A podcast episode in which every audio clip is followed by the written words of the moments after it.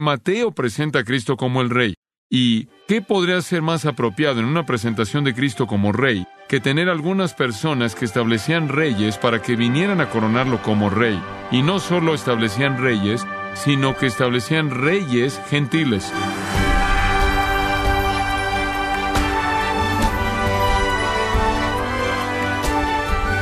Le damos las gracias por acompañarnos en esta edición de Gracia a vosotros con el pastor John MacArthur. Algunos dicen que fue un cometa, otros dicen que era una nova, o sea, una estrella aumentando su brillo de forma espectacular. Un astrónomo clama que era Júpiter, Saturno y Marte alineados en el cielo. Bueno, muchas personas y no creyentes han buscado pruebas científicas para determinar esta luz extraña en el cielo como un evento real astrológico. Pero, ¿qué fue lo que vieron los hombres sabios en el cielo después del nacimiento de Jesús? ¿Qué era realmente la estrella de Belén? Yo le quiero invitar a descubrirlo a continuación, cuando John MacArthur examina este elemento intrigante de la historia de la Navidad, al continuar la serie titulada El nacimiento del Rey, en gracia a vosotros. Les pido que tomen su Biblia y pasen conmigo al segundo capítulo de Mateo, Mateo capítulo 2. Quiero que vea cinco actos en este increíble drama que se desarrolla en el capítulo 2, cinco actos separados, y simplemente los vamos a titular con una palabra simple para recordarlos, es la llegada, acto 1, número 2, la agitación, número 3, la actuación, número 4, adoración. Y número 5, la evasión. Veamos en primer lugar los versículos 1 y 2, la llegada. Cuando Jesús nació en Belén de Judea en días del rey Herodes, vinieron del oriente a Jerusalén unos magos, del este a Jerusalén, diciendo, ¿dónde está el rey de los judíos que ha nacido? Porque su estrella hemos visto en el oriente y venimos a adorarle. Pero hay dos cosas que me impactan en este versículo conforme lo leo y quiero responder esas preguntas porque son dos preguntas que me impactan. Pregunta número uno, ¿cuál fue la naturaleza de la estrella? Hemos visto su estrella en el oriente y venimos a adorarle. ¿Cuál era la naturaleza de la estrella? La palabra clave en el Antiguo Testamento, la palabra hebrea para estrella, es la palabra kochá. No que eso es importante, simplemente un punto de contacto con el hebreo, pero tiene un significado básico, y su significado básico es de brillar o tener algo refulgente. Algunas veces la palabra coche es usada como una estrella real, algunas veces es usada para hablar de una estrella regular, algunas veces es usada para hablar de un ángel, algunas veces es usada para hablar de hombres. Entonces, no necesariamente siempre significa una estrella real, puede significar cualquier cosa que está como algo refulgente, algo que brilla cualquier cosa que brilla de una manera increíble. De hecho, en Números 24, 17, una escritura muy interesante, dice, y esta es una profecía mesiánica, lo veré, pero no ahora, lo contemplaré, pero no cerca, ahora escuche, y vendrá una cochá de Jacob y un cetro se levantará de Israel. Ese es Números 24, 17. Esta es una profecía mesiánica. Vendrá alguien brillante, alguien refulgente, vendrá una estrella. Y la gente, y escuchen, yo creo que la profecía es esta, que ningún otro, nadie más que la gloria de Dios encarnada es la estrella, es aquello, es el que brilla. Vea por un momento Mateo capítulo 24. Mateo 24, 4. Bueno, vayamos al versículo, en lugar de ver todo esto, veamos el versículo 30. 24-29. Inmediatamente después de la tribulación de aquellos días, el sol se oscurecerá y la luna no dará su resplandor, y las estrellas caerán del cielo y las potencias de los cielos serán conmovidas. Y ahora escuche esto. Entonces aparecerá la señal del Hijo del Hombre en el cielo. Noten, la señal. La señal. En otras palabras, siempre que el Hijo del Hombre está a punto de aparecer, va a haber una señal apuntando a él. ¿Sabe usted para qué es una señal? La señal es para apuntarlo a algo que debe ver. Usted está manejando por el camino y la señal dice Roscoe Boulevard a tres cuartos de milla. La señal no es Roscoe Boulevard, sino que está ahí para apuntarlo a Roscoe Boulevard. Tiene una función. Su propósito consiste en apuntarlo a algo. Y el Hijo del Hombre tiene una señal. La señal del Hijo del Hombre en el cielo. Hoy es interesante. La señal está en el cielo. ¿Y cuál es? Y entonces y verán al Hijo del Hombre viniendo sobre las nubes del cielo con poder y gran gloria. Ahora aquí está su cochá, su luz refulgente. Y aunque kochá, la palabra hebrea no es usada en el Nuevo Testamento, es la misma idea. Yo creo que esta señal del Hijo del Hombre no es nada más y nada menos que la gloria Shekinah de Dios mismo. Dios revelándose a sí mismo en luz gloriosa e inefable. De hecho, inclusive nos dice, creo que es en Apocalipsis 1.16, que el Hijo brilla, el Hijo de Dios brilla como si fuera el sol en su fuerza. De alguna manera, ahora escucha esto, de alguna manera Jesucristo está conectado con esta gloria refulgente de Dios y es su señal en los cielos. Él es un espíritu, Él es un ser espiritual, Él también en un sentido es un ser físico en el cuerpo glorificado que tiene a partir de su resurrección. Pero hay una señal que va con Él y es gloria refulgente. Y un día en el monte Él se la mostró a los discípulos. Y un día, cuando Él regrese, la señal de su venida, la señal del Hijo del Hombre en el cielo, estará ahí, gloria refulgente en el cielo. Bueno, ¿sabe usted lo que yo pienso? Yo creo que el mismo señal la primera vez que vino también estuvo ahí. Simplemente creo que era la señal del Hijo del Hombre en el cielo. Y la señal del Hijo del Hombre en el cielo no es una estrella, no es un cuerpo astral, no es una conjunción de planetas, no es eh, los pensamientos del destino humano que están ahí en la mente mística de alguien. La señal del Hijo del Hombre no es nada más y nada menos que la gloria de Dios Shekinah revelada en luz, refulgente, gloriosa en los cielos. Y añadiría este pensamiento. Versículo 2 dice, hemos visto, escuchen esto, su aster, su refulgencia. La palabra aster, incidentalmente, es la palabra que se traduce estrella aquí, pero es usada de otras cosas diferentes de estrellas. Entonces, él tiene su propio, y de nuevo significa una refulgencia, un brillo, Hemos visto su cochá, su brillo en el este, hemos visto su cochá, su aster, su refulgencia, su gloria. El hecho mismo de que es su estrella significa algo muy especial. Ha aparecido. Es una palabra interesante. Su estrella hemos visto en el oriente. Su estrella, versículo 7, Herodes dice, quiero conocer el tiempo cuando la estrella apareció. Y la palabra faino en el griego significa aquello que se enciende. ¿Cuándo fue el momento en el que eso se encendió? Y la palabra, la misma palabra, es un pensamiento interesante. La misma palabra es usada con relámpago. Relámpago es una forma de aster. Algunas veces es traducida como estrella en el cielo, algunas veces es traducida como, como relámpago, algunas veces como el brillo de algo. Y aquí es el brillo. No podemos ir más allá de eso, no podemos hacerlo significar una verdadera estrella.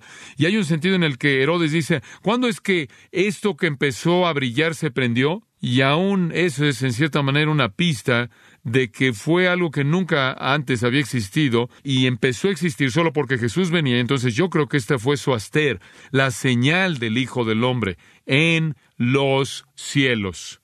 Estuvo ahí en su primera venida y amados estará ahí en su segunda venida.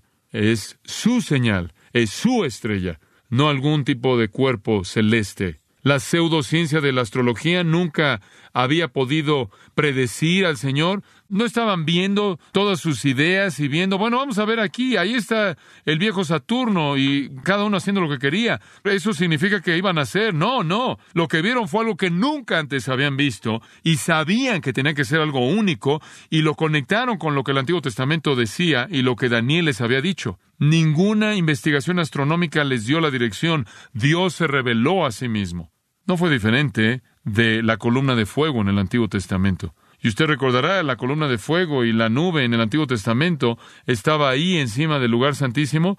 Bueno, esto nos dice que fuera lo que fuera la estrella, ahí estuvo y estuvo sobre la casa en donde nació. Ahora usted me puede explicar cómo una estrella literal podía hacer eso. No puede, porque no es ninguna otra cosa que la señal del Hijo del Hombre. Dice usted, bueno, bueno, si era una gloria tan magnífica, refulgante de la señal de Cristo en los cielos, ¿cómo es posible que los hombres sabios estuvieron ahí en Persia y nadie más lo vio? Bueno, esa es una buena pregunta y esa es la segunda pregunta que yo hice. ¿Cómo es posible que Dios es tan selectivo? Bueno, mire, usted sabe, eso no es nada nuevo para Dios. Él puede hacer que todo mundo en el mundo esté ciego a algo si Él quiere. Hay algo acerca de Dios revelando lo que Él quiere revelar a aquellos a quien se lo quiere revelar. Y eso es todo lo que puedo decir acerca de esto. ¿Cómo es que la relacionaron con el nacimiento de Cristo? No sé. Realmente no sé. Fuera de que Dios hizo que fuera obvio que ellos supieran, que ellos supieran. Ahora, ¿quiere saber algo que es fascinante? Esto podría conmoverlo un poco, podría afectar su historia de Navidad del año que entra, Pero ¿sabe que en ningún lugar de la Biblia jamás dice que siguieron la estrella Belén desde Persia? No. No dice que los llevó a Jerusalén. No dice que fue a ningún lugar en absoluto. Hemos visto su estrella. ¿En dónde? En el oriente. Ellos vieron la estrella en el este y no necesitaba decirles a dónde tenían que ir, en dónde el Mesías judío tenía que estar. Ellos sabían que la ciudad real era Jerusalén. Ellos sabían que ahí todos los reyes judíos reinaban. Ellos sabían exactamente dónde ir. No necesitaban que alguna estrella los guiara. Y cuando vieron su gloria, y Dios lo hizo tan evidente y obvio como siempre lo hace cuando Él revela y cuando quiere revelarle a quien Él quiere revelar. Ellos ni siquiera hicieron la pregunta, ellos se subieron a sus caballos y fueron y llegaron al lugar correcto. Y Mateo no nos da todos los detalles de cómo es que ellos prepararon al caballo persa y cuántos kilómetros y cómo fue y todo lo que comieron, porque esa no es la historia de estas personas. Esta no es la historia de esas personas, sino de Jesucristo. Y tienen un lugar solo en lo que a Cristo tiene que ver. Entonces los detalles no están ahí, pero me parece increíble cómo Dios hace las cosas cuando Él quiere que sus cosas se hagan. Le dio estos magos, estos gentiles que temían a Dios, allá desde Persia, estos hacedores, establecedores de reyes, su señal, y ellos sabían que era su señal, y ellos sabían que debían ir a Jerusalén. Y el énfasis de Mateo es tan hermoso. Él dice en el versículo 2, diciendo, porque su aster hemos visto en el oriente y hemos venido ¿Para qué? ¿Venimos a qué? Adorarle. Ellos sabían que Él debía ser adorado. Venían a adorarle. Ellos sabían que no había otro digno como este. Y tenían razón. Aquí tienen ustedes a paganos que no tenían a nada que los guiara, sino las indicaciones de las profecías del Antiguo Testamento, nada que los guiara, sino su propia ciencia mezclada con sus supersticiones simpáticas, sin embargo son verdaderos buscadores de Dios, y cuando la señal vino, con toda su falta de información, ellos se embarcaron de manera entusiasta en un viaje para buscar a un rey que habían esperado por mucho tiempo. Pero la jerarquía judía, con el Pentateuco en su mano, estudiándolo diariamente, con las profecías en su mano, leyéndolas diariamente, gobernados por un hombre amargado y malo llamado Herodes, estuvieron satisfechos con ser totalmente indiferentes a lo que estaba sucediendo a ocho kilómetros de distancia. Y aquí vemos de nuevo la actitud constante de Mateo de condenación hacia los oficiales del judaísmo y su consideración constante su sensibilidad constante de que Dios está abriendo la iglesia, le está abriendo el Evangelio a los gentiles. Escuche, siempre hay en algún lugar corazones hambrientos anhelando a un Salvador divino y dispuestos a seguir inclusive una señal débil que pueda llevarlos a sus pies. Y siempre es fabuloso cuando usted encuentra a alguien así. Siempre hay esos corazones que buscan. Me acuerdo cuando estuve en un avión en una ocasión y quería estudiar porque tenía un manuscrito que tenía que entregar y tenía que entregarlo a la casa de publicación y entonces yo en cierta manera, a manera algo quizás simpático, yo oré de manera silenciosa, Señor, por favor, que ningún incrédulo se siente cerca de mí para que no tenga que darle testimonio todo el tiempo desde San Luis a Los Ángeles porque tengo que terminar. Y claro que tuvimos que detenernos y me metí en el eh, avión equivocado o el avión, algo estaba funcionando mal. Tuvimos que cambiar de aviones y todo estaba mal. Y nos subimos a otro avión y un hombre vino y se sentó a mi lado, estaba estudiando, estudiando y él estaba dormido y no quería yo despertarlo. Y después eh, yo me moví un poco y él se despertó y pensé, hombre. Y él me preguntó una, me hizo una pregunta, dijo, ¿eres un maestro? ¿Tienes esos papeles y demás? Y dije, bueno, sí, algo así. Sí, creo que soy un maestro. Él dijo, ¿qué enseñas? Le dije, enseño la Biblia. Él dijo, ¿enseña la Biblia? Oh, él dijo, escucha, él dijo, esto es fabuloso. Él dijo, ¿tú podrías decirme cómo puedo tener una relación personal con Jesucristo? Esa es la verdad.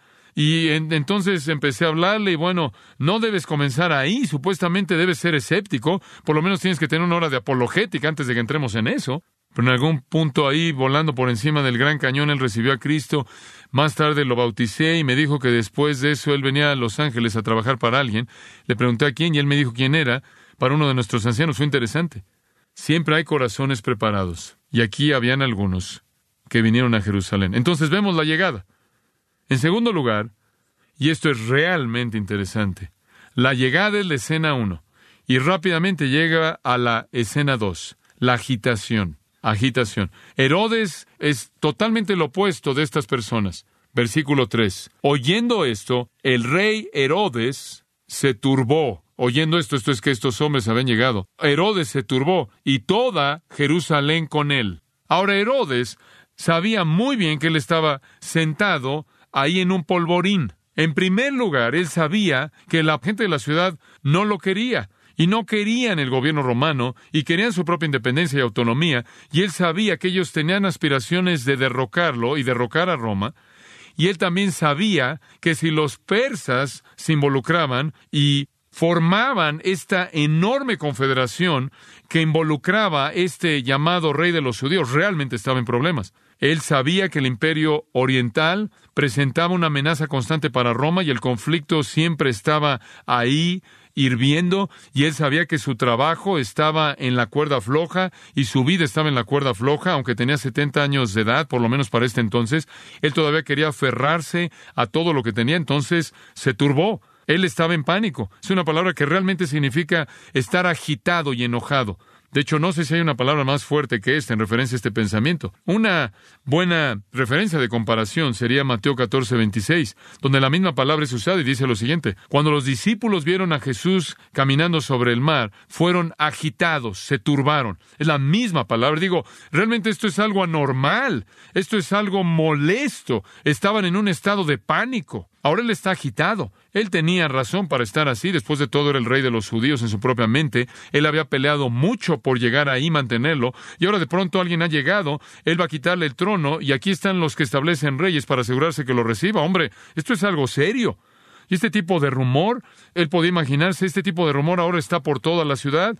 Hay un nuevo rey, hay un nuevo rey de los judíos, hay un nuevo rey de los judíos. Oíste que los persas están aquí, los que establecen reyes están aquí, hay un nuevo rey de los judíos. Y él puede imaginarse toda la conmoción de libertad, se puede imaginar las manifestaciones de libertad entre los fanáticos y los celotes y el país. Bueno, él está temblando. Entonces él se da cuenta, tengo que tomar pasos radicales y en su mente depravada putrefacta comienza a pensar en un plan. Y bueno, él francamente, él se excedió porque a partir del registro de Mateo no parece que la población de Jerusalén estaba impresionada con las preguntas de los magos. Usted no ve aquí una masa de personas que está llegando a Belén. No parecían entender lo que estaba pasando, no parece haber ningún tipo de agitación y me parece tan difícil creer que es asombroso. Digo, están aquí estas personas famosas que establecían reyes que vienen de Persia haciendo una pregunta como esta Usted podría haberse imaginado que la gente habría venido aquí llegando en multitudes, pero es parte de la manera en la que va a ser, porque la Biblia simplemente dice, Él a lo suyo vino y los suyos no lo recibieron. Él estuvo en el mundo y el mundo no le conoció. Y es verdad que todas las circunstancias normales habrían dictado mucho interés, pero no había nada. Nada. No hubo una especie de, de mentalidad de que vamos a vencer, vamos a levantarnos en armas que se fomentaba en Jerusalén. No había un nuevo rey, que buscara derrocar a Herodes, y creo que hay una razón para esto, básicamente, y la razón es que temían más a Herodes de lo que confiaban en Dios, de lo que confiaban en la palabra de Dios. Realmente temían lo que él haría, y observen lo que dice. Él dice que él se turbó y toda Jerusalén con él. ¿Por qué se turbaron? Porque lo temían tanto. Y temían mucho por qué temer. Ellos habían aprendido mucho tiempo antes, a través de la experiencia triste, que no había límites para la ira y venganza de este maníaco. Digo, realmente era un maníaco y pensaron, hombre, estos hombres se hicieron enojar a Herodes y vamos a estar aquí en un baño de sangre. Ellos temían. Ahora, permítanme hablar de Herodes por un momento. Él cometió algunas atrocidades que son difíciles de describir. Pero en primer lugar, permítanme hablar de las cosas positivas. Él era un hombre muy capaz. Y normalmente la gente diabólica que llega a este nivel tiene alguna capacidad. Mientras que fue un gobernante joven en Galilea, él tuvo victorias tremendas en todas las guerrillas, siempre existieron estas guerrillas de montañas, digo no guerrillas animales, sino soldados, y él solía derrotar estos pequeños grupos de guerrillas en Galilea, y él trajo una verdadera paz ahí. Era muy eficiente al recolectar impuestos para Roma, entonces Roma lo quería. Él era un orador muy capaz y un diplomático muy sutil. La historia nos dice que él era un líder muy decisivo, determinante en la batalla, y él podía cambiar el curso de una batalla de la derrota a la victoria. Él fue el único gobernante en la historia de Palestina que inclusive tuvo éxito en mantener la paz y traer orden. En tiempos de dificultad, él le dio a la gente de regreso su dinero de impuestos para que pudieran tener lo suficiente. En el 25 antes de Cristo hubo un hambre tremenda. Él derritió la las placas de oro en el palacio y le dio el dinero a los pobres. Era un hombre sutil y era un hombre inteligente y hacía lo que podía para que la gente lo quisiera. Él fue un gran arquitecto, un gran constructor. Él construyó un teatro en Jerusalén, construyó un anfiteatro, construyó un hipódromo. ¿Sabe lo que es un hipódromo? Es un lugar donde corrían. Y él también construyó un palacio magnífico para sí mismo, inclusive él comenzó en el 19 antes de Cristo la construcción del templo, el gran templo herodiano, y murió mucho antes de que lo concluyó. Y claro que fue totalmente demolido en el 70 después de Cristo, cuando Tito Vespasiano y su ejército romano vino y conquistó a Jerusalén. Él restauró a Samaria de su situación depravada. Él construyó la ciudad de Cesarea con su magnífica ciudad de puerto. Él mejoró y renovó ciudades como Beirut, como Antioquía, como Damasco, Tiro, Sidón, Rodas. inclusive hizo contribuciones a los edificios en Atenas. Él construyó la fortaleza en Masada, la cual fue una fortaleza impregnable. Él tuvo un gran programa de beneficencia. Y cuando la gente tenía problemas encontrando ropa, él importó ropa para ellos. Entonces, él hizo cosas para quedar bien con la gente porque era un político inteligente. Pero él también fue cruel, un hombre diabólico y maníaco. Los historiadores están de acuerdo con esto, todos los historiadores, y esta es la primera línea de todo artículo que leí acerca de Herodes. Herodes era increíblemente celoso, sospechaba de todo mundo, él se sentía amenazado por todo mundo y toda cosa, y entonces pasó su vida entera tramando el asesinato de gente, él estaba tramando asesinatos continuamente. Él no quería a los asmoneanos, quien era una familia de gente, y entonces él tramó asesinar a todos ellos, eran los descendientes de los macabeos. Y recordará que los macabeos eran un grupo de personas judías que habían peleado por la libertad contra los griegos, y cuando los romanos llegaron, él temía que los parientes de los macabeos hicieran lo mismo contra él, y entonces él simplemente prefirió matarlos a todos para que ninguno de ellos tuviera esperanza alguna de llegar a hacer eso. Él tuvo diez esposas y dos hijos, y su esposa más notable fue una dama llamada Mariamne. No que eso es importante, simplemente para que usted sepa, puede ver quizás en algún momento al leer la historia. Mariamne tenía un hermano, su hermano se llamaba Aristóbulo, y Aristóbulo era el sumo sacerdote cuando él estaba en el poder, cuando Herodes estaba en el poder, y él temía tanto a Aristóbulo que decidió asesinarlo. Este es el hermano de su esposa. Entonces, en, un día donde, cuando hacía mucho calor, dijo, vamos a tener una, una fiesta en Jericó. Jericó era como Palm Springs. Usted va ahí a Jericó, al, al, monte de Jericó, era un gran lugar, un maravilloso lugar turístico, hermosas palmeras, había agua agradable ahí, buen sol, era un lugar fabuloso.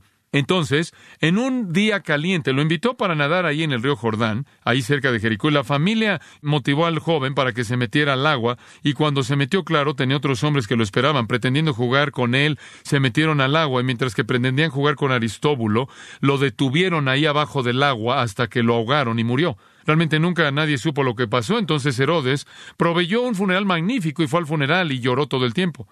Inclusive él mató a su propia esposa, Mariamne. Él también ejecutó a su madre porque él no quería que lo molestara, Alexandria. Él tuvo dos hijos que no le caían bien, entonces los mató a los dos porque temía que ellos quisieran quitarle el trono. Cinco días antes de su muerte, él ordenó que su tercer hijo fuera ejecutado. Él tenía una, un hambre de poder, sospecha, un deseo maníaco de vengarse que esclavizó al hombre todos los días de su vida. Fue un hombre cruel, sediento de sangre, un tirano controlado por el pánico y fue conocido como un asesino. Y el clímax, la culminación de esta caracterización, tuvo que ser esto. Cuando él iba a morir, digo, él sabía que iba a morir en una cuestión de días, entonces se retiró a Jericó. Y él dio órdenes de que se hiciera una colecta de los ciudadanos más distinguidos de Jerusalén, que los trajeran a todos, los arrestara y inventaran cargos contra ellos, los encarcelaran, todos los ciudadanos judíos más distinguidos de la ciudad, y dijo, en el momento que muera, mátenlos a todos. Y le dijeron, ¿por qué? Y él dijo, porque nadie va a llorar cuando yo muera y quiero que cuando muera lloren en esta ciudad. Ahora, cuando estos magos entran a la ciudad diciendo, ¿dónde está el rey de los judíos que ha nacido? Y la Biblia dice que se turbó, él se turbó. Esto era lo que más le turbaba más que nada, una amenaza a su poder. Y realmente estaba, estaba agitado. Y esto me parece tan interesante, el contraste entre la paz en los corazones de los magos y el pánico en el corazón de Herodes.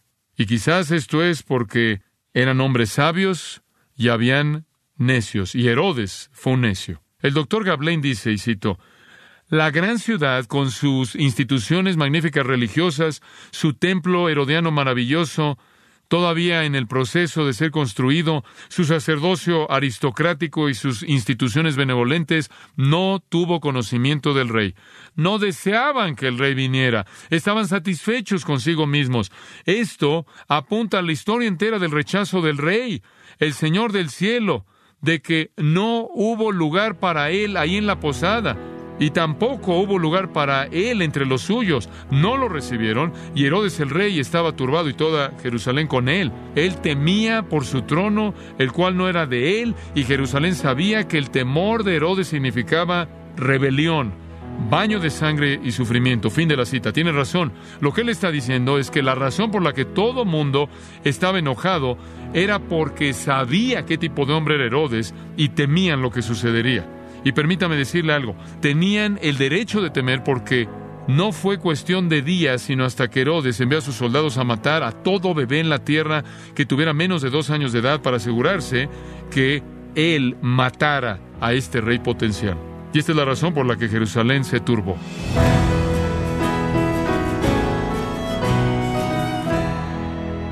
Ha sido el pastor John MacArthur ayudándonos a captar el significado perdurable de la estrella de Belén en la serie titulada El nacimiento del Rey, en gracia a vosotros. Estimado oyente, si desea obtener un mayor provecho de su estudio de la palabra de Dios, la Biblia de Estudio MacArthur es una herramienta que le ayudará a entender pasajes y doctrinas difíciles, como también le da un acercamiento a la cultura, la geografía, la historia y el significado literario de los tiempos bíblicos. Puede adquirir su copia de la Biblia de Estudio MacArthur en gracia.org o en su librería cristiana más cercana. Si tiene alguna pregunta o desea conocer más de nuestro ministerio, como son todos los libros del pastor John MacArthur en español, o los sermones en CD, que también usted puede adquirir, escríbanos y por favor mencione la estación de radio por medio de la cual usted nos escucha en gracia a vosotros. Es importante conocer no solo el país y ciudad de donde usted nos escucha, sino también la radio. Para quienes contactan nuestro ministerio por primera vez, pueden solicitar una copia del mensaje de promoción sin costo alguno, un mensaje por oyente únicamente. Si usted vive en los Estados Unidos o Puerto Rico, escríbanos a Gracia Vosotros, P.O. Box 4000, Panorama City, California, 91412. O puede escribirnos a través del siguiente correo electrónico radio arroba Bueno, en nombre de John MacArthur y el personal de este organismo, queremos darle las gracias por su tiempo y sintonía y queremos pedirle que no deje de orar por este ministerio como también por la estación de radio por la cual usted nos escucha de lunes a viernes. Este es su amigo Miguel Contreras, invitándola a que sintonice nuestra próxima edición para que juntos continuemos desatando la verdad de Dios un versículo a la vez. No se lo pierda, aquí en Gracia a Vosotros.